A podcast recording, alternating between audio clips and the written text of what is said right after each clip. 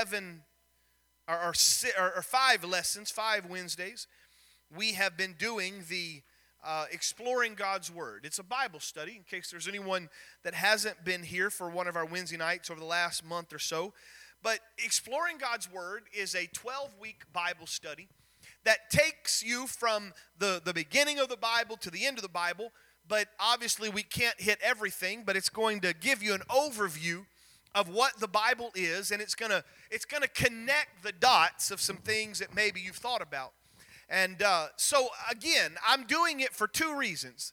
The first reason is all of us need a refresher course every now and then on just an overview of the Bible, just to kind of get refreshed with God's word. We spend a lot of time giving you, you know, digging deep into God's word. Sometimes you just need to see the big picture. And so, number 1, that's what we're doing. Number 2 is I believe that anybody can teach these lessons. In fact, uh, most of you got your own booklet. If you don't have a booklet, if you didn't get a, a binder that has the lesson notes in it, you can find me or, or Sister Rashay, and we can get you a, a book that you can take and you can start teaching it on your own. It's that simple. And so, uh, much of what I say, and, and others have said, because I know Brother Perryman's taught one lesson, there's uh, much of what we say is written word for word in this guide, this teacher's guide. But I'll add a few things now and then, and I'll try to tell you when I'm adding something so you may can write it down. But uh, I believe that it is a, a call of each person here to teach a Bible study. And I want us to do that. Um, so let's let's go all the way back to the very first lesson and let's see if anybody remembers how many books are in the Old Testament. Does anybody remember how many books are in the Old Testament? 39. Is that right? Okay, how many letters is in the word old? Three. How many letters are in the word testament? You put those two together, you get 39. Does that make sense? That's how you know how many books are in the Old Testament. Does anybody know, and I haven't taught you this yet, but does anybody know how many books are in the New Testament? 27. So here's how you figure that out. You got to do a little bit differently because new and old are the same, but how many letters in the New Testament? I mean, how many letters in the word new? How many letters in the word testament? What's 3 times 9? 27. Ah, you got that, Emma. See, now you'll never forget. Now you got to make sure you do the formula right, whether it's the Old Testament or the New Testament. But uh, that's how it is. The the books that make up the New Testament span from the book of Matthew all the way to the end, Revelation. They're called the New Testament. Now, I don't have time to, to this needs to be a sermon all in and amongst itself. But a testament, how many of you have heard this? Somebody's last will and testament. The word testament in, in this indication, whether it's the Old Testament or the New Testament, represents a covenant. It represents a testament. And, and the old is passed away. The New Testament null makes null and void the Old Testament. The law is done, and I uh, will get to some of that in various lessons. But read Hebrews, read Galatians, read Jesus' words, and you will find he said, I have not come to say that the Old Testament doesn't matter. I've come to fulfill the Old Testament. If you have a last will and testament, the only way that that last will and testament can be uh, used is if you die. Does that make sense? That legal word there is testator. That's what you are.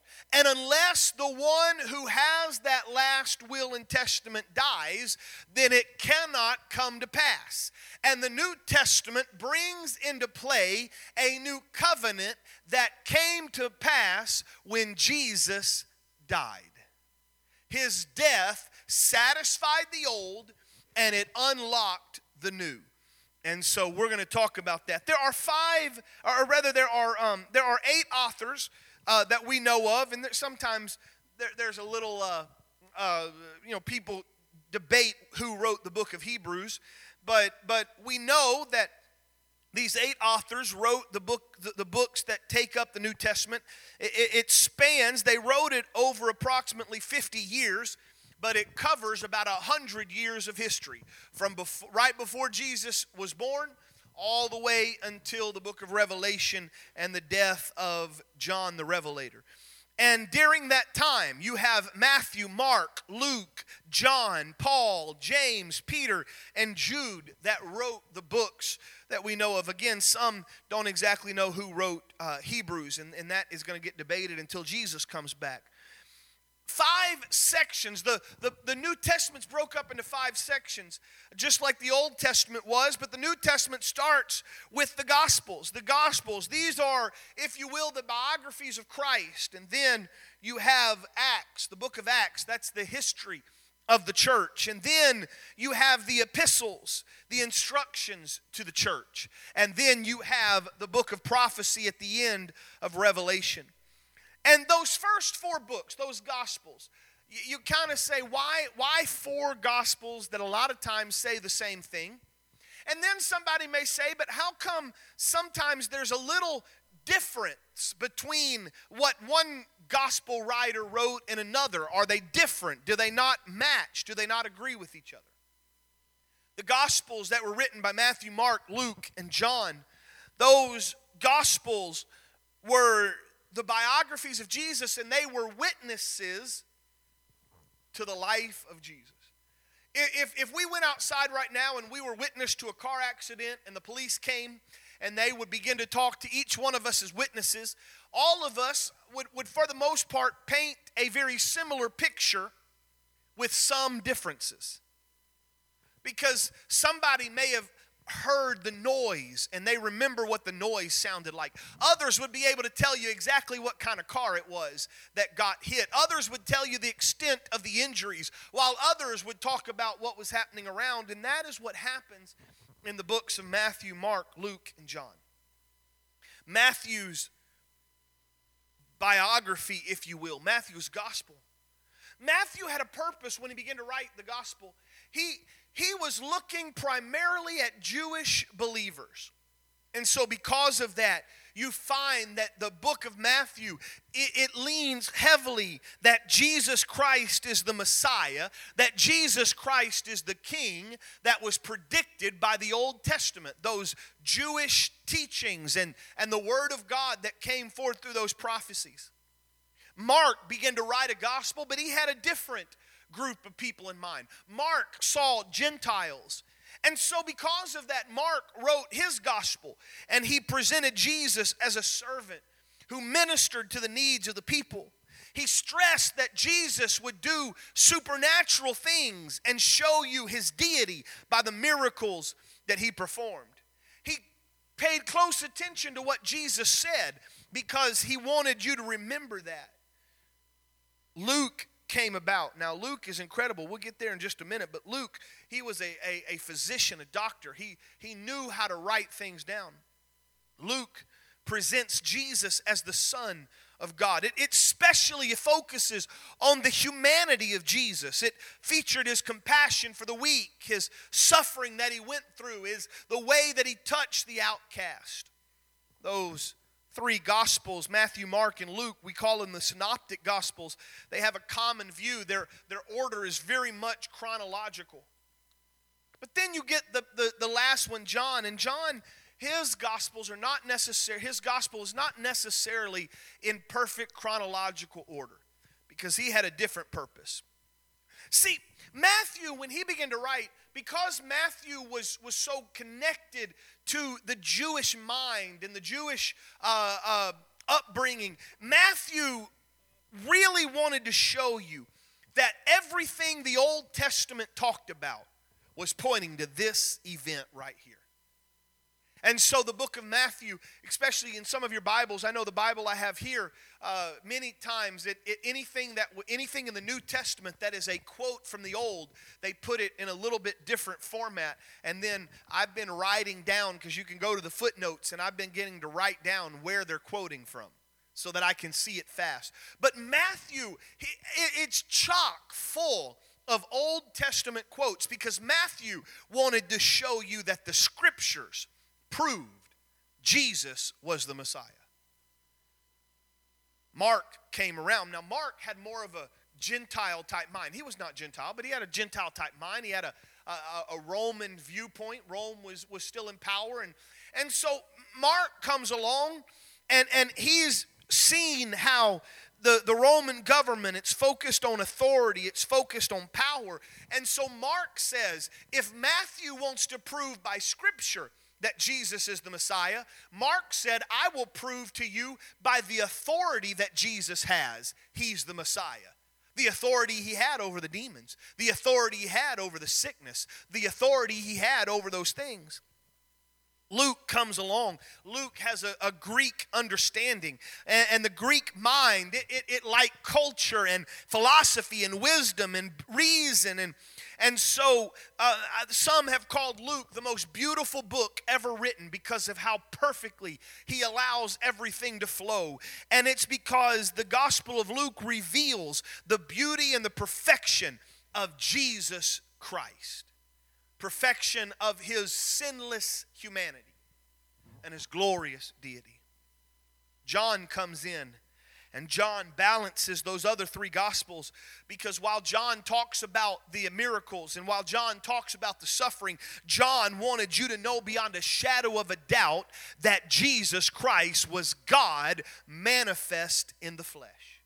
And so, John, he talks about the deity of Jesus. And much like the book of Genesis starts off, John started off. In the beginning was the Word. Some have said this that the other Gospels were anxious to record what happened. John wanted to interpret what happened and and and I again I don't have time to go into uh, the, the John. I took an entire class at, at, at Gateway, my, my Bible college, and I loved it. It was called John Seminar. It was a very small class, but we it was a very deep class. Every time you see a miracle in the book of John, it was not just a recording of that miracle, but it was showing you the deity of Jesus Christ. And so that's why you have that. The book of Acts, it's the historical account of the early church. It started from the moment that Christ raised from the dead, and it takes you all the way. In fact, really, to be honest, Acts doesn't end. It, it just kind of stops. And, and I've heard a lot of sermons about Acts 29, and that's the next chapter in the book of Acts. That's where we are. We're part of that. The epistles comes, 21 books, letters, if you will. Uh, and, and I've told you this for the last nine years as your pastor. If you're going to read the epistles, you need to just take one, uh, one, at least once in your lifetime, you need to read an epistle from start to finish without stopping, without paying attention to the, the chapters and the verses, because they didn't have those when they were written. They were written like a letter. And later on, we added chapter and verses. But read it as a letter. They weren't telling you how to be saved, they were telling you how to live because you're saved. And then you have, and, and those epistles, 13 of them are Paul's epistles. The Pauline, he wrote one to Rome, a church in two letters to the church in Corinth, one to Galatia, one to Ephesus, and so on. And and, uh, and then he has three pastoral epistles, 1st and 2nd Timothy and Titus, offering instructions to pastors and leaderships in the church. The general epistles, Hebrews, James, 1st and 2nd Peter, 1st, 2nd, 3rd, John, and Jude, they're written to a church at large, not necessarily to a particular church, but just to the church at large. In fact, many of these epistles would have been copied time and time again, and they would have been read in church services. And then you come to the book of Revelation that stands all by itself. It's prophetic in nature. John was instructed write the things which you've seen, the things which are, and the things which shall be after. But let's get into it. And uh, I, you, you, you're introduced very quickly to John the Baptist. The Old Testament prophets had predicted that there would one that there would be one who would come that would make way for the Messiah. Isaiah 40 said, The voice of him that crieth in the wilderness, Prepare ye the way of the Lord. Make straight in the desert a highway for our God. Every valley shall be exalted, every hill and mountain shall be made low, and the crooked shall be made straight, and the rough places plain, and the glory of the Lord shall be revealed, and all flesh shall see it together. For behold, for the mouth of the Lord hath spoken it. The book of Malachi says, Behold, I will send my messenger, and he will prepare the way before me, and the Lord whom you seek shall suddenly come to his temple. These prophetic words were fulfilled by one named John the Baptist. He was the son of Zacharias, the son of one of the high priests in Israel's history. You know the story. They couldn't have a child, and God said, I'm going to do it. And, and, and, and Zacharias kind of laughed, and God said, Well, just to prove this, I'm going to make you mute where you're not going to be able to talk until the baby's born. And so he had to go through everything writing on a chalkboard, if you will, what he wanted to say. And when that baby was born, and they brought him to Zacharias, and they had another name for him. Zacharias wrote on that tablet. His name is John. John the Baptist grew, and because of that, John the Baptist began to preach. He, he began to preach repentance and water baptisms for the remission of sins. The Bible said that people would come from every city around and they would be there. He was baptizing them all. He got into to, to some great conflict with the Pharisees and the Sadducees. He called them out. He was a rough and tumble preacher, clothed in goat skin and camel skin. He ate honey and locusts. He was a rough man, but he preached that he was not the Messiah. He said, I'm telling you, there will come one after me in whom shoe, his shoes I'm not even worthy to lace up. I'm preparing the way. One day, Jesus or John the Baptist, he was down there in the Jordan River as he probably did almost every day, and he was baptizing people. And all of a sudden, into that scene comes Jesus. Jesus is walking, John looks and, and sees. You can read this in John chapter 1, verse 29, and around that area. John sees Jesus coming, and this is what he said Behold, the Lamb of God, which taketh away the sin of the world. Now, I'm going to preach a sermon about this a little bit later, but I'll give you four or five months so you'll forget about it. And when I preach it, you're going to say, Man, that was the best sermon you ever preached, Pastor. But John the Baptist, his dad was one of the high priests. His dad was of the tribe of Levi, a Levite. And so, John, he was a Levite. In fact, if you look through his heritage, you would find that not only was his dad from the tribe of Levi, but his mother also was from the tribe of Levi. John had every right to stand in that priestly role. John, or, or, or in the Old Testament, Brother Perryman, he, he went in, in the, in the the lesson he did about the tabernacle, you would have found that there was moments when if you were bringing your your lamb to be sacrificed, you would have to bring it to a priest and the priest would have to examine that, make sure there's no broken legs, make sure he's not broken, make sure he's not wounded, and that priest would proclaim that that sacrifice is worthy to be slain. They would accept that sacrifice and they would slay it. This is how well the Bible fits together.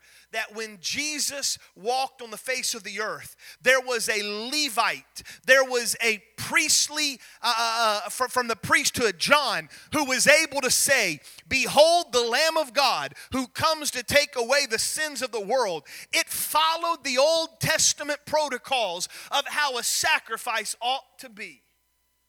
And so it was that he was there. Jesus said, Baptize me. And John said, No, no, I can't do that. Why don't you baptize me? I know who you are.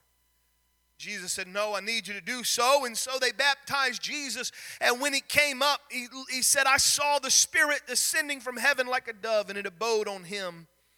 And I knew him not.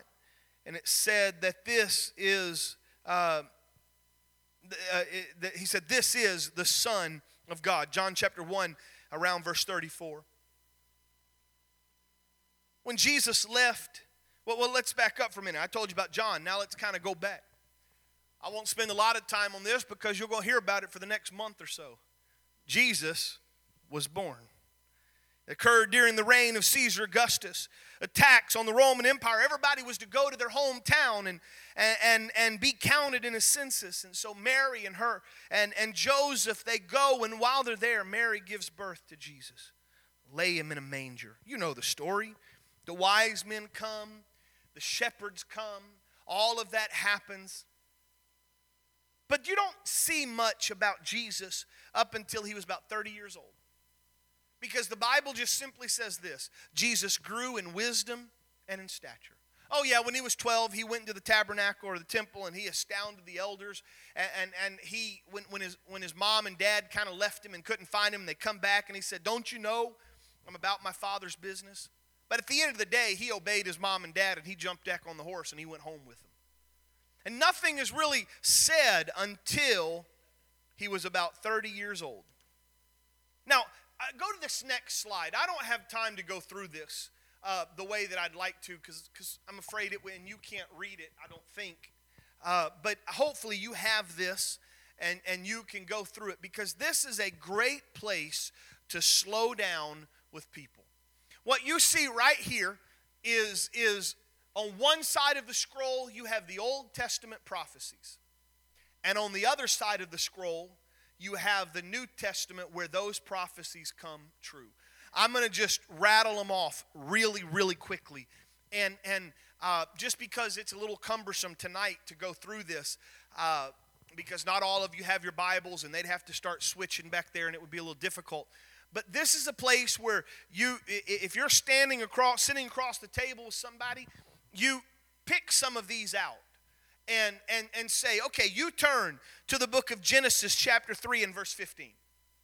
Genesis chapter 3 and verse 15 is where the, the, the, the, the God tells the serpent, it's a, it's a curse, that, that you and the seed of the woman is going to be fighting for the rest of your life. Fact, you'll bruise his heel, but he's going to step and crush your head. It was that prophecy. And then you can get to the book of Matthew, chapter 1, verse 20, and you will find that it was he was born the seed of a woman. Isaiah chapter 7 and verse 14 tells you that Jesus was going to be born of a virgin, and Matthew chapter 1 and verse 18 shows you it's true. Genesis chapter 49 and verse 10 says that he's of the tribe of Judah, and Luke in chapter 3 bears that out. Micah chapter 5 and verse 2 says that Jesus would be born at Bethlehem, and Matthew chapter 2 verse 1 shows that it's true.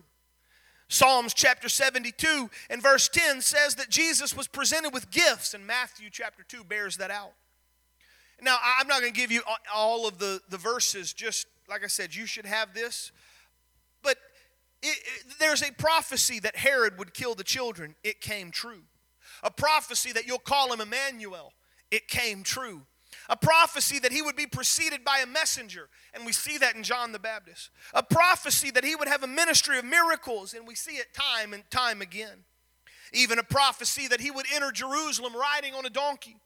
Luke 19 shows it. A prophecy of his resurrection? Absolutely. A prophecy of his ascension? It came to pass. It even is so detailed that it portrayed in the Old Testament he was going to be betrayed by a friend. John chapter 13, verse 21 tells the story of Judas. Not only does it say he was betrayed by a friend, but it gives it very specific instructions. Zechariah chapter 11 says he's going to be sold for 30 pieces of silver. Exactly what Judas did. He was forsaken by his disciples, accused by false witnesses. He was dumb before his accusers. He was wounded and bruised, smitten and spit on, mocked, his hand and feet pierced, crucified with thieves. His garments would be parted in lots cast. Psalms 22 says his garments would be parted. And John chapter 19 shows it. You hear that forsaken cry, My God, my God, why hast thou forsaken me? It's first written in Psalms 22, and it comes to pass in Matthew chapter 27. In Psalms 34, it tells us that not one bone would ever be broken. And in John chapter 19, it comes to pass. Zechariah 12 says his side would be pierced. And John shows us that. It says that darkness would be over the land and he would be buried in a rich man's tomb. All of those prophecies come to pass. And I would encourage you, I, I don't have time tonight to do it. But I would encourage you to take time and show that. This is not just something that came to pass. The Bible fits together so perfectly. And the Bible says this there has not failed one promise of all the promises in the Word of God. And they need to know this. It's true. Jesus was baptized by John. After that, he goes into the, the wilderness. Now, here's, here's one of the places where you got to kind of bring it back home. If you were here for the very first lesson, you remember we spent a lot of time talking about how, how Adam and Eve reacted to the, to the serpent coming in and, and tricking them. The serpent came to uh, uh, uh, Eve and said, Does God's word say this? And Eve couldn't answer it. She didn't know what God's word said. And because of that, the serpent so subtly was able to twist God's word and get her to take that. Well, this comes to play again here in Jesus' life. Because as soon as Jesus was baptized, Jesus is led into the wilderness. And while he's in the wilderness for 40 days and 40 nights of fasting, the devil comes to Jesus just as he came to Adam and Eve. You got to know that Jesus was hungry. His, his flesh and, and his physical body would have been worn down. And so Satan began to look at it. He said, If you're the Son of God, Jesus, if you're really the Son of God, why don't you pick up that stone right there and, and turn it into bread? Now, don't you know that everything within Jesus' nature and, and that human flesh would have done, crave that? I mean, at that point, if I'd have been fasting in 40 days and 40 nights, I'd have been chewing on the rock even if I couldn't turn it to bread. You start hallucinating. It looks like one of them Lambert's throwed rolls, you know, and you just start chomping on it.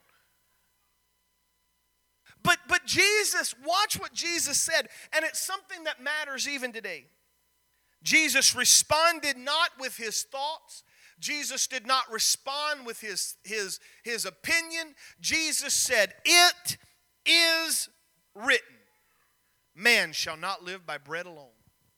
Jesus was quoting, I believe, from a verse in Deuteronomy. Jesus was making it very clear that, that I, I, can't, I can't fight you with my own strength, but I can work the Word of God. And, and the Word of God. We talked last night uh, to the men in, in, bio, in, in men's prayer meeting. We talked about the Word of God is not ever going to be shaken. The next time Satan tried it again, Satan said, You know, tell you what, let's go up to the city of Jerusalem. Somehow they climb on the very top of the pinnacle of, the, of, that, of that temple. And, and Satan says, You know what, Jesus? If you're really God, you could jump off of this, and before you hit the ground, angels would pick you up and protect you. And Jesus said, It is written. Thou shalt not tempt the Lord thy God. And finally, the devil tries one more thing. He takes him to a high mountain and there shows all the kingdoms of the world. And he says that Jesus, if you would just fall down and worship me, I'll give you all of those kingdoms. And Jesus quotes the word of God and he commands him to leave, and devil leaves, and Jesus walks from that place into a, one, the greatest ministry we'll ever see on the face of this planet. Bible says he came to Nazareth where he was brought up and as his custom was he went into the synagogue on the Sabbath day and he stood up to read. They brought him the scroll of the writings of Isaiah. Have any of you ever been to a synagogue before for a service? Got one. I was able to go to a synagogue. If you ever get a chance to, it's very interesting. You may not understand a lot of it because they, they do do a lot in Hebrew, but, but it would be an incredible experience for you just to go slip in. I don't normally tell you to go hang out at other churches, but it'd be incredible for you to go take it. It's a little different. When I was there, they, they've kind of lost their reverence. And so when we were there in the synagogue, I'm awed by it. And, and you had people carrying on conversations across the aisle. It was kind of very irreverent, but I guess they'd gotten so used to it. But you get these, these, these rabbis, they come out and they bring these great big Torah scrolls, Torah, the first five books. They bring that out and they would unroll it. And they would begin to read, and they, they tend to read in a very sing song chant. And this would have been similar to what would have happened in Jesus' time. He goes to the synagogue. They put in Jesus' hand one of the scrolls of the writings and the prophecies. Jesus, I can just see him. He's kind of flipping through it or turning it, however you do scrolls. And he goes to the book of Isaiah. And there he begins to say, The Spirit, and he reads, The Spirit of the Lord is upon me because he's anointed me to preach the gospel of the poor. He hath sent me to heal up the brokenhearted, to preach deliverance to the captives, the recovering of the sight to the blind, and to set at liberty those that are bruised, and to preach the acceptable year of the Lord. They had heard that all their life. They knew it was a prophetic word. In fact, they really inside desperately longed for that prophecy to come true.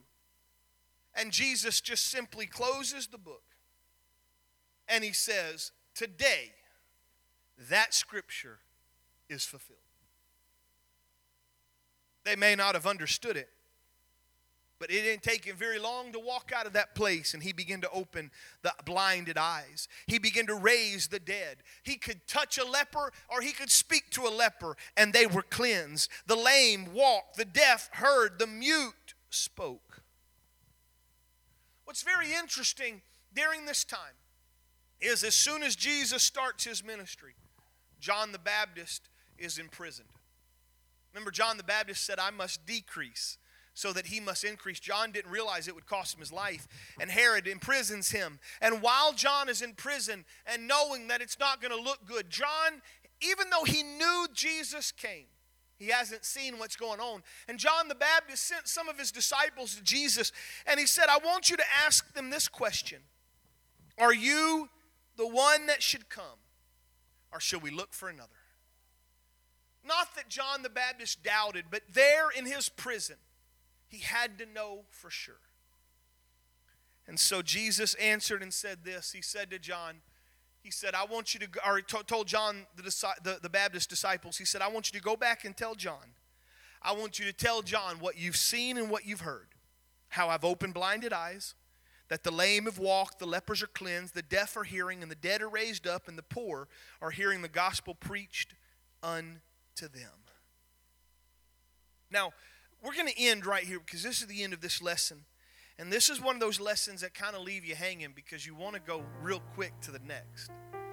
But here's the problem. And, and you say, well, Brother Buford, you kind of ending early. That's okay. Because you can't teach a Bible study everything you want in the time you have. Because if you're not careful, you'll keep giving them one more point, one more point, and pretty soon three hours have gone by and they're falling asleep and they're never going to invite you back.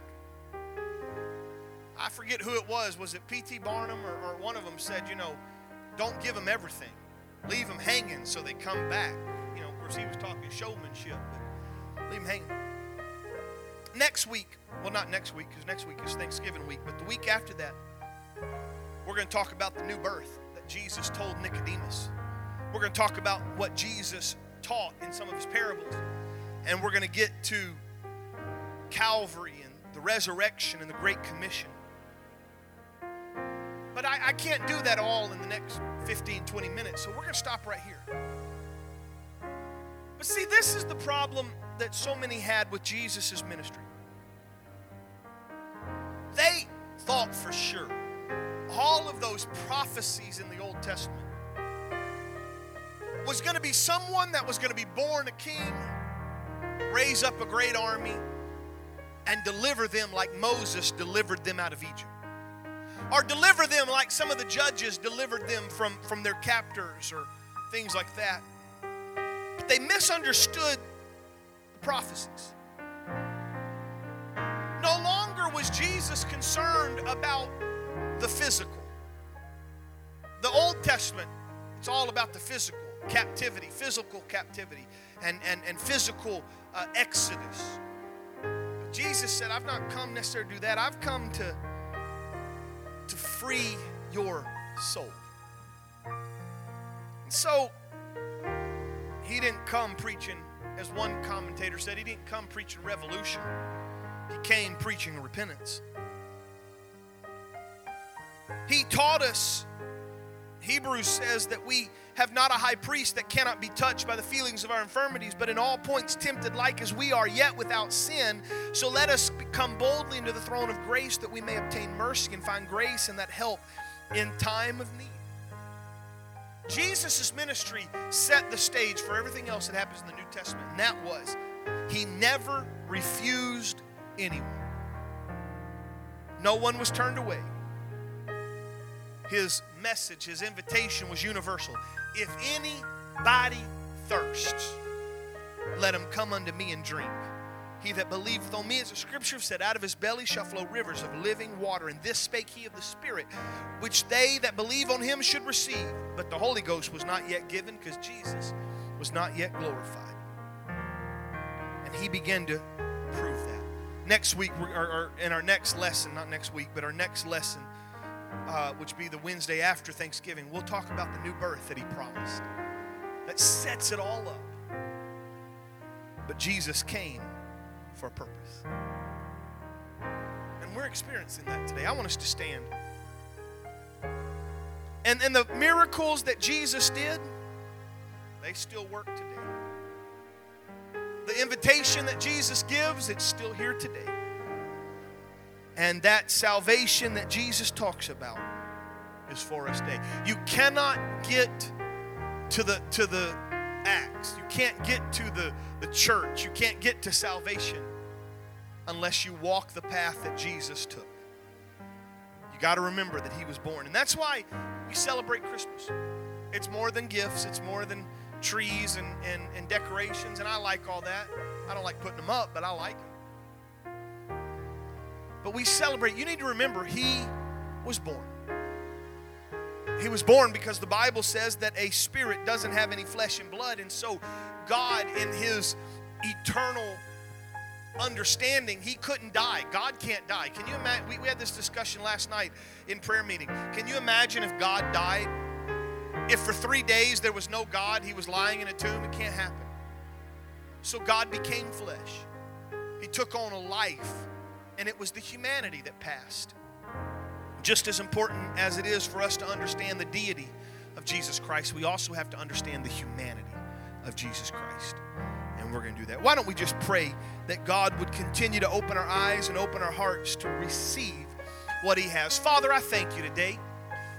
Lord, as we go through sometimes a simplistic view of Scripture, but Lord, even in those, those simplistic, fast moving things, I see the handiwork of God throughout the pages of the Bible. Lord, to see how perfectly things fit together. That you can't have the church unless you have the death, burial, and the resurrection of Jesus Christ, but you can't have that unless you have a prophecy. And Lord, I'm thankful that you have seen fit not to give up on humanity there in the Garden of Eden. But Lord, you had a long term plan that spanned thousands of years. Lord, what we're experiencing right now as the child and children of God is all because you had a plan. In the beginning was the Word, and the Word was with God, and the Word was God. And I thank you for that, Lord. And I ask that you would let us go our separate ways. Would you bring us back the appointed day and the appointed hour?